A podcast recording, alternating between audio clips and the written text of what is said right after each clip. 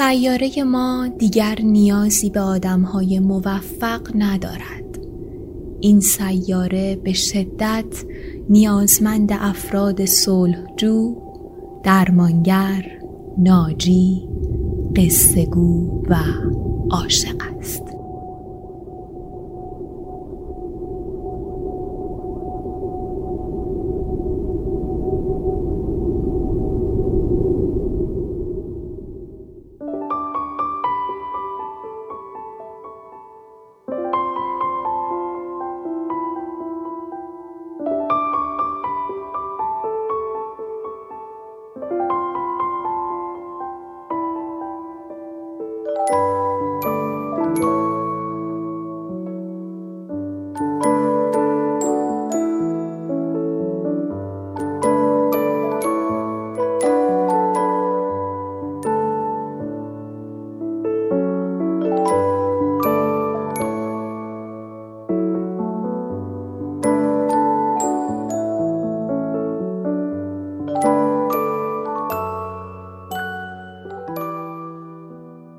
اپیزود سیوم شهریور 1399 منتشر میشه و دو روز دیگه پادکست قصه ها شش ماهه میشه.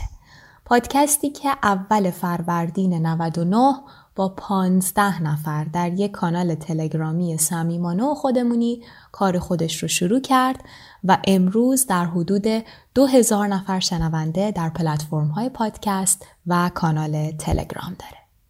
ممنونم از همه شما که قصه ها رو دنبال می کنید، معرفی می کنید و برای من کامنت می‌ذارید تا بتونم کار رو بهتر بکنم. من مجد فتاحی هستم و از روی کتاب 80 سال داستان کوتاه ایرانی چاپ کتاب خورشید جریان داستان کوتاه ایرانی رو از سال 1300 تا حوالی امروز با داستانهایی که انتخاب می‌کنم در این پادکست دنبال می‌کنم و ممنونم که شما هم با من همراهی می‌کنید. داستانها رو می‌خونم اگر توضیحاتی لازم باشه بهش اضافه می‌کنم. واجه های محلی واجه هایی که ممکنه فهم داستان رو کمی دشوار بکنه معنی می‌کنم و انتهای همه اپیزودها راجع به داستانی که خوندم و بعضی از اپیزودها هم راجع به جریان داستان کوتاه و تغییراتی که در این مسیر طی می‌کنه صحبت می‌کنم. که اگه دلتون خواست می‌تونید به دقایق پایانی هم بعد از تمام شدن قصه گوش کنید. بازم تشکر کنم که قصه ها رو اول اول از پلتفرم های پادکست خصوصا Castbox و Apple Podcast دنبال می کنید و بعد از کانال تلگرام و جاهای دیگه.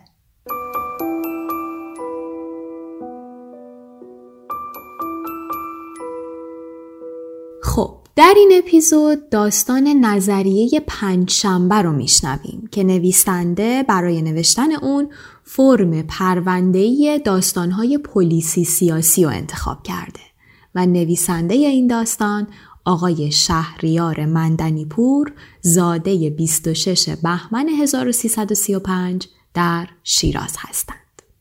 شهریار مندنیپور مدتها سردبیر هفته نامه توقیف شده عصر پنجشنبه بود و همکنون در آمریکا زندگی می‌کنه. نخستین مجموعه داستان این نویسنده با نام سایه های قار در سال 68 منتشر شده و از مجموعه داستانهای دیگر ایشون می‌تونیم به هشتمین روز زمین، مومیا و اصل، ماه نیمروز، شرق بنفشه و آبی ماورای بهار اشاره کنیم. بهار یعنی دریاها، جمع بحره. طبق صحبت آقای میرابدینی در کتاب مندنی پور نویسنده تجربه گراییه که از امکانات زبان و فرم برای تعویل تازه ای از واقعیت استفاده می‌کنه. و به نصر و کارکردهای گوناگون اون توجهی جدی داره تا ساختار داستانهای خودش رو بر این اساس پیریزی کنه. مهمترین وسوسه ذهنی این نویسنده طرح مسئله قربت انسان در بودی فلسفی اجتماعی و تاریخ و اسطوره هم حضوری جدی در داستانهاش داره. بریم سراغ نظریه پنجشنبه. اپیزود سی و هفتم به تاریخ سی شهریور 1399 قصه نظریه پنج شنبه شهریار مندنیپور. نظریه شنبه. رسول افرا مزنون به همکاری با عوامل خودفروخته ای که در مورخه 26 11 1355 تعمدن موجب قطع برق در مسیر معاون دوم محترم وزیر آب و برق کشور دوست جدالنون شده اند احتمالاً در سنواتی که در نیروگاه کد آسی و پنج اشتغال به کار داشته عادی سازی کرده. نظریه یک شنبه عطف به اعترافات متهمین پرونده و تحقیقات از سایر کارگران همکار سوژه وی فاقد هر گونه تمایلات و انگیزه خرابکارانه و ضد امنیت ملی است. سوژه در انجام وظیفه به نحو احسن پشت کار داشته است. نظریه دوشنبه مفقود شدن رسول افرا مصادف با شب خرابکاری اظهارات مخشوش همسر سوژه موجب زن به همکاری او با عوامل فریب خورده بوده و نظریه اتصال سازمانی او را تقویت می نماید. منزل افرا فاقد استعداد اختفاست.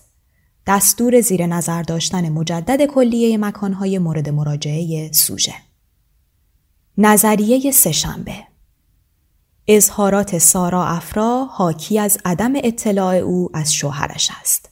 تکمیلی ادعای همسر سوژه مبین نوعی بیماری پنهان روانی است.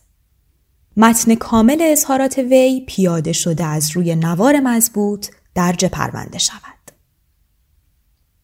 نه هیچ کدام از لباسهایش کم نشده. همهشان سر جایشان هستند. همانطور با همان وسواسی که آویزانشان می کرد. به جز پیژامه که تنش بود. دمپایش هم هست. هنوز دم در گذاشته پهلوی کفشهایش. پا برهنه می شود برود؟ خب چرا هیچکس حرف مرا باور نمی کند؟ همه طوری به هم ظلم می‌زنند انگار که من تقصیری دارم. تقصیرم چیست؟ پس چرا همین را به هم نمی‌گویند؟ خودم هم حیرانم چطور شده. وقتی سارا به هم گفت و نیستش باور نکردم. سارا دخترمان است. اسم من هم ساراست. وقتی دنیا آمد به رسول گفتم تو برایش اسم بگذار. خیلی فکر کرد. بعد گفت می‌خوام اسمش رو بگذارم سارا. به هیچ کس هم مربوط نیست. وقتی اینطور می‌گفت یعنی مادرش هم حرف نزند. اوایل جلوی دخالت های بیجای مادر و خواهرهایش را نمی گرفت. می گفت دلسوزی می کنند. اوایل که می گویم یعنی همین سه چهار سال پیش قبل از سارا. بعد که او دنیا آمد همین که از جا پا شدم گفت بروم دست مادرش را ماچ کنم. کردم و فردا پس فردایش مرا آورد خانه حالایی من را نشانم داد. پرسید میپسندی؟ برای من یک چهار دیواری اختیاری مهم بود. یک اتاق دو در سه هم که داشته باشد. گفتم خیلی خوب است و دیگر من و کس و کار او اختلافمان نشد. بالاخره برای اینکه از پس اجاره بر بیاید بعد از ظهرها هم کار گرفت. هر شب ساعت هشت، هشت و رب بسته به چه وقت ماشین گیرش بیاید میآمد خانه. آن شب هم همین حدودها بود که آمد. من با اینکه می‌دانستم خودش است از توی آشپزخانه صدا کردم رسول و او هم مثل هر شب جواب داد و سارا را که میدوید طرفش بغل کرد. ندیده می‌دانستم چطور لپ او را می‌گرفت و ماچ می‌کرد. می‌دانم چطور کفش های خاکیش را در می آورد و جورابهایش را توی آنها می چپاند و میگذاشت جفته هم دم در و بچه بغل می‌رفت تو اتاق لباسش را بکند. همین وقتها بود که دیگر بوی عرق پایش خانه را پر می کرد. بعدش می آمد در آشپزخانه مرا نگاه می کرد. آشپزخانه ما خیلی کوچک است. اگر می آمد تو به زحمت می شد تکان بخوریم. بعضی وقتها که بگو مگویی داشتیم و من قهر می کردم می‌خواست که آشتی کنیم به بهانه می آمد تو و بعد آشتی بودیم. آن شب من همینطور که مشغول بودم اگر خوب یادم مانده باشد انگاری داشتم ظرف می شستم. بهش گفتم چای آماده است. می‌دانستم خسته است ولی سارا مگر میگذاشت. صبر نمی کرد ما دو کلمه با هم حرف بزنیم. یک دم می‌خواست او برایش تعریف کند. زبانش تازه را افتاده بچه. رفتن توی اتاق و سر و صدای بازی کردنشان بلند شد. من می‌خواستم نهار فردایش را بپزم که همراهش ببرد که برای هرگز نبرد تا من حالا اینطور دنبالش بگردم. توی کلانتری ها، بیمارستان ها، سردخانه ها. وقتی آن جنازه را یک دفعه کشیدن جلوم هول کردم. قد و قامتش بلا به دور اندازه رسول بود. سرش له شده بود. زانوهایم سست شد و دستم را گرفتم به جایی که سرد بود. کجا سرد نبود. کجا بوی مرده نمی آمد که حالم را به هم نزند. رسول رسول من نبود. مرد کدام زن سیاه بختی بود که باید می آمد بشناسدش و دفنش کند. حالا این شبها که محتابی است پرده های اتاق را می کشم تا خوابش را نبینم. سارا بیدار می شود و بهانه او را می گیرد و گریه می کند. نه ما هیچ وقت اختلافی با هم نداشتیم. اوایل یک کمی بینمان را به هم می زدند ولی بعدا از همه زن و شوهرها هم کمتر حرفمان می‌شد. خب او خیلی خسته می‌شد. همیشه خسته بود. این دفعه چندم است که می‌گویم. نا برایش نمیماند. بیا سارا اگه خوابت میاد بیا بغلم. تفلک این چند روزه خیلی خسته شده. همه جا با من آمده. حاضر نیست از جلوی چشمش دور بشوم. اگر یک لحظه قافل بشود و من جایی بروم جیغ می کشد و پشت درها دنبالم می گردد. وقتی می خوابیم دستم را محکم می گیرد. او چیزی می فهمد که ما نمی فهمیم. رسول جانش به این بچه بسته بود. گاهی از حرس دوست داشتنش چنان دندانش می گرفت که اشک بچه هم در می آمد. می گفتم چرا با بچه اینطوری می کنی؟ می گفت هیچی نگو که میایم سراغ خودت ها. می بخشید. من اینها را می گویم که چطور بگویم؟ گفته باشم. اصلا نمی‌دانم چی باید بگویم. یعنی این حرفا مهمند؟ کمک می شود به پیدا کردنش؟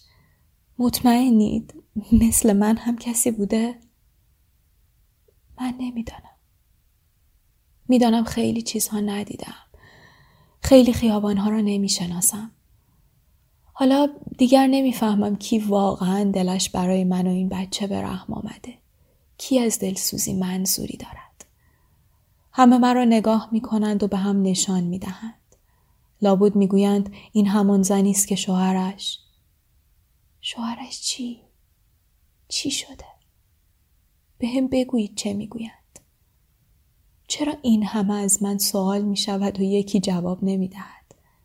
من از کجا بدانم؟ سارا که پرسید باباش کجاست و پیدایش که نکردم گفتم شاید برای خرید بیرون رفته. خریدها رو هم که همیشه خود من می‌کنم. مدتی گذشت و بعد سارا هم ترسیده بود و مدام گوش و کنار خانه دنبالش میگشت. دقت کردم و دیدم کفشهایش هست. وقتی توی یک ساختمان تازه ساز کار می کند خاک روی آنها سفید است. گذشته از اینها مگر می شود با پیژامه رفته باشد. توی آشپزخانه که بودم صداهایی که میشنیدم از بازی او و بچه بود. قطار بازی، قایم باشک. ها قبلش رفتم باهاشان چای خوردم. آن روز خیلی خسته شده بودم. سارا هم خیلی اذیت کرده بود.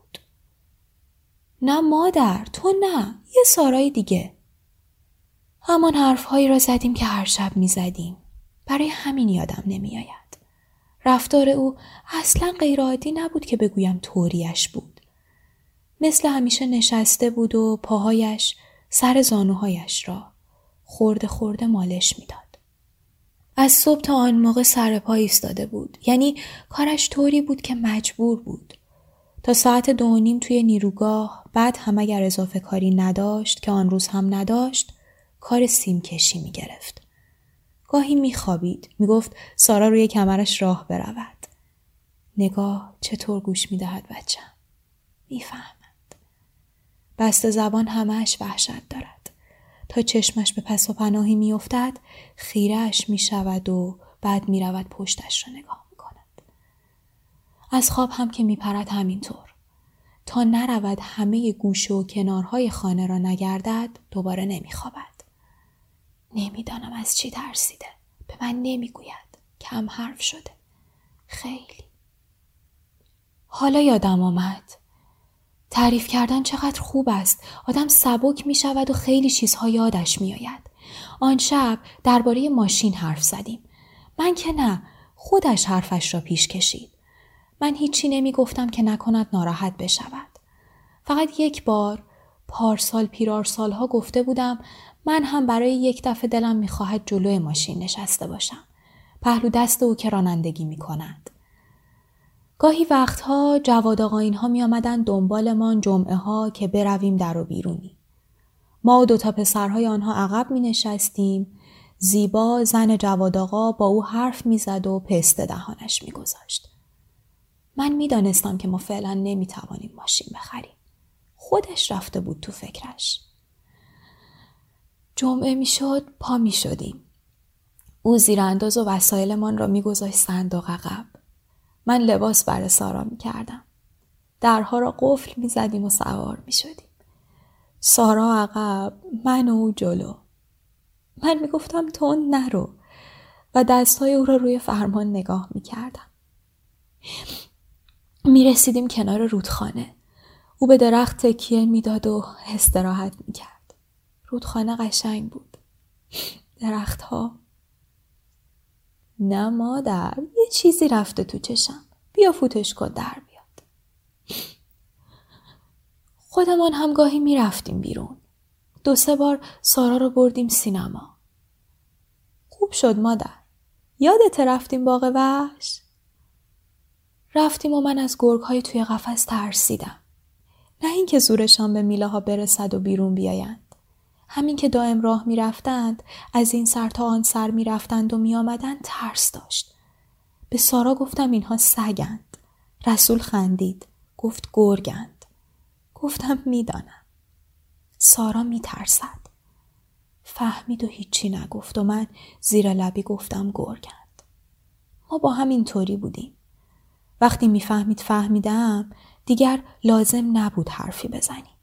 تو رویم میخندید. لبخندش.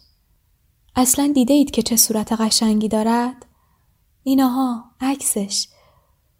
توی عکس نخندیده. فقط نگاه کرده. مثل همه عکس ها با آدم نگاه نکرده. انگار تو فکر بوده. صورتش رو کمی آن ورداده وقتی عصبانی می‌شد نگاهم می‌کرد و حرف نمی‌زد و من حرفهایم یادم می‌رفت ما با هم اینطوری بودیم داد و فریادمان را هیچ احد و ناسی نشنیده بود. کی باور می کند؟ این زن همسایمان که گفته حتما پای یک زن دیگر وسط هست از درد دلش است. نه که خودش دم به ساعت به بحانه های مختلف می آمد در خانه ما. انگار کسی نمی‌فهمید. رسول آقا ممکنه اون پیچ گوشتیتون رو چند دقیقه قرض بدیم به آقامون؟ رسول هدایش رو در می آورد. نه چیزهایی هست که هر زنی می‌فهمد از رفتار مرد میلش نگاهش وقتی میآید خانه که انگار نه انگار از چش صبح تا آن وقت شب سگ دو زده معلوم می شود. رسول با من همان جور بود که اوایل عروسیمان بود. من به چشم خودم می دیدم که شوهرم با اینکه از زور کار روز به روز تحلیل می رود دلخوشیش همین چند ساعتی است که توی خانه است و سارا مگر خوابش می تا دیر وقت پا به پای ما می نشست. آن شب من باز رفتم توی آشپزخانه و گمانم همان وقت بود که صدای شکستن آمد. سارا دو تا استکان شکست. من گفتم هیچی به این دختر نمی‌گویی. گفت فدای سرش رو شروع کردن به دویدن. خانه ما همان یک اتاق را دارد که تویش میخوابیم. یک سالن کوچک که چهار تا صندلی و دو تا گل میز پرش کرده. انباری که همچین انباری هم نیست قد یک کمد و آشپزخانه بین اینها می‌رفتند و میآمدند گاهی هم در آشپزخانه می ایستادند و سر به سر من میگذاشتند رسول دلا می‌شد دست می‌زد و می‌گفت بگیرمش بگیرمش یا می‌رفت پشت دری قایم می‌شد و صدا می‌زد اگه منو پیدا کردی سارا و سارا اگر پیدایش می‌کرد باز چشم می گرفت و رسول می رفت پهلوی پشته رخت خواب می نشست و یک شمد می انداخت روی سرش. نمی‌دانم چطور می توانست توی یک گل جا این همه جا برای قایم شدن پیدا کند. سارا وقتی پیدایش نمی کرد می آمد از من می پرسید. او هم مدام می گفت سارا سارا صدایش هنوز توی گوشم است. دخترم بازی با او را بیشتر از بازی با بچه ها دوست داشت. هوا که تاریک می شد انتظارش را می کشید. هی می پرسید پس بابای من کی میاد؟ فردا میاد مادر. گفتم که بهت رفته مسافرت. بچه هم می رود پشت پنجره می ایستد منتظر. از پشت میله های پنجره کوچه پیداست. شبها بد جوری تاریک است و روی دیوار روبرو همیشه یک گربه ای می رود و می آید. درخت کاجی پشت همین دیوار هست. قواره رفته بالا و شبهای محتاب سایه می اندازد. من دلم می خواهد صاحب آن خانه کاج را می برید و به جایش یک درخت خوب می زد. نمی‌دانم چی. درختی که بهارها شکوفه بدهد. پاییزها برگهایش بریزند و یا کریمها روی شاخهایش بنشینند. سارا قدیم ها نزدیک های آمدن رسول می‌گفت برایش ماتیک بزنم. دختر اینقدری. و رسول می آمد. صدای باز شدن قفل در خانه، صدای پایش در راه رو، صدای در سالن و زمین گذاشتن جعبه ابزارش. جعبه ابزارش هم هست. کنار در گذاشته. سیمچین، چسب، فنر، فازمتر. رسول به فازمتر احتیاجی نداشت. می گفت هر جا برق باشد حسش می کند. یک بویی برایش دارد. می گفت خیلی وقتها برق دستش را گرفته و لرزش هم نداده. یک بار نشانم داد. سیم لختی را کرد توی پریز و دست کشید رویش. انگار یک مار را نوازش می کند. دیگر بگویم چی؟ انگشتر عقیقش هم توی تاخچه مانده. عقیق اصل است. از آنها که سال به سال رگش تغییر می کند. یک درخت که شاخه می‌زند و قد می کشد. بی این انگشتر هیچ جا نمی رفت. خانه همه خیش و دوستهایش سر زدم. همان روز اول رفتم محل کارش. راهم ندادن تو. دم در به هم گفتند نیامده. به خانه هم که سیم کشیش را می کرد رفتم. هر جای این شهر که ممکن است باشد و نیست رفتم. توی خیابانها چراغهای روشن را که می بینم تابلوها، نورافکنها، لامپ های رنگی که خاموش و روشن می شوند. فکر می کنم شاید اینها را او راه انداخته و لاب و دیستاده و تماشایشان می کند. بعد خیابان ها خلوت می شوند. چراغ ها خاموش و من و سارا می ترسیم و برمیگردیم خانه. سارا پشت پنجره می ایستد و همانجا خوابش می برد و توی گوش من صدای او مدام می پیچد. اگه منو پیدا کردی سارا نمی‌دانم باید ازادار باشم یا نه. سیاه بپوشم؟ نه نمی پوشم. فقط بدانم رسول سالم است آرام می شوم. به روزنامه هم اعلان داده ایم. یکی از اقواممان پیشنهاد کرد. عکسش را گرفت و برد. بریده روزنامهش همراه هم هست. ببینید نوشتند هر کس ازش خبر دارد خانواده ای را از نگرانی برهاند. عکسش را چقدر بد چاپ کردند. سارا خوابش برده. نگاه کنید. پلکایش تکان می‌خورند. این یعنی خواب می‌بیند. رسول یادم داده. بعد از چاپ عکسش چندتایی نامه برایمان آمد که فلان و بهمانجاست. رفتیم. جاهای عجیب و غریب. آدم های شکل هم. یک بار پرسان پرسان رسیدیم به طبقه هفتم یک ساختمان نیمه کاره. یکی وسط ستونها پشت به ما ایستاده بود و پایین را نگاه می‌کرد. همون شانه ها، دست ها، موها. سارا دوید طرفش. من داد زدم. رسول رسول بر نگشت. سارا رفت از جلو دیدش. خوب نگاهش کرد و آمد و گفت این باباش نیست و رفتیم. چرا مردها بعضی وقتها به بعضی جاها خیره میمانند و اصلا هیچ صدایی نمیشنوند؟ از دور باز نگاهان مرد کردیم. همانطور پشت به ما ایستاده بود. سارا دستم را می‌کشید که زودتر دور بشویم. چه می‌دانم؟ اگر می شود از سارا بپرسید. او همه چیز را دیده. اگر رسول می‌خواست بیرون برود که ولش نمی‌کرد حتما جیغ می‌زد که می‌خواهد همراهش برود یک بار شنیدم که رسول گفت بابا امشب خستم. پیر شده بابات. ولی سارا باز اصرار کرد برای قایم باشک بازی. رسول رفت پشت پرده قایم شد. من از صدایش میفهمیدم که آنجاست. پرده کوتاه است و پاهای او بیرون میماند. سارا پیدایش کرد و باز چشم گرفت. رسول گفت این دفعه جای قایم میشم که نتونی صدایش ضعیفتر شده بود. انگار از پشت چیزی حرف می‌زد. سارا دوید توی اتاق. مدتی گذشت. نمی‌دانم چقدر. بعد آمد پهلوی من و پرسید کجا قایم شده. فرستادمش چند جا را گشت. گریهش گرفت. من از تو آشپزخانه گفتم رسول دیگه بسه اذیتش نکن. ولی جوابی نیامد و سارا هیزار می‌زد. آخر خودم رفتم و با سارا همه جا را گشتیم. کلی داد زدم رسول کجایی؟ بیا بیرون. نیامد نبودش. هیچ جا نبود. رسول دیگر نبود. بیدار شو سارا. پاشو دیره باید بریم. نظریه چهارشنبه. همسر سوژه مطمئنا از محل اختفا و فعالیت های افرا مطلع است. در اظهاراتش به طرز هوشمندانه تفره رفته است. بازداشت و بازجویی.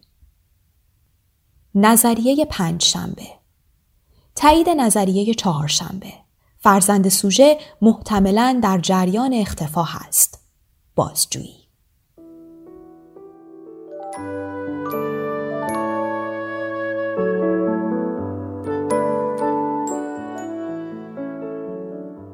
فکر می‌کنم داستانی که شنیدیم همه ما رو توی یک فضای حدس و گمان تنها گذاشته و کسی شاید درست نفهمید که آخرش چی شد. نظریه پنجشنبه فرم پرونده ای رو داره که در اون نظریه معموران سازمان امنیت در کنار تکگویی همسر متهم درد شده.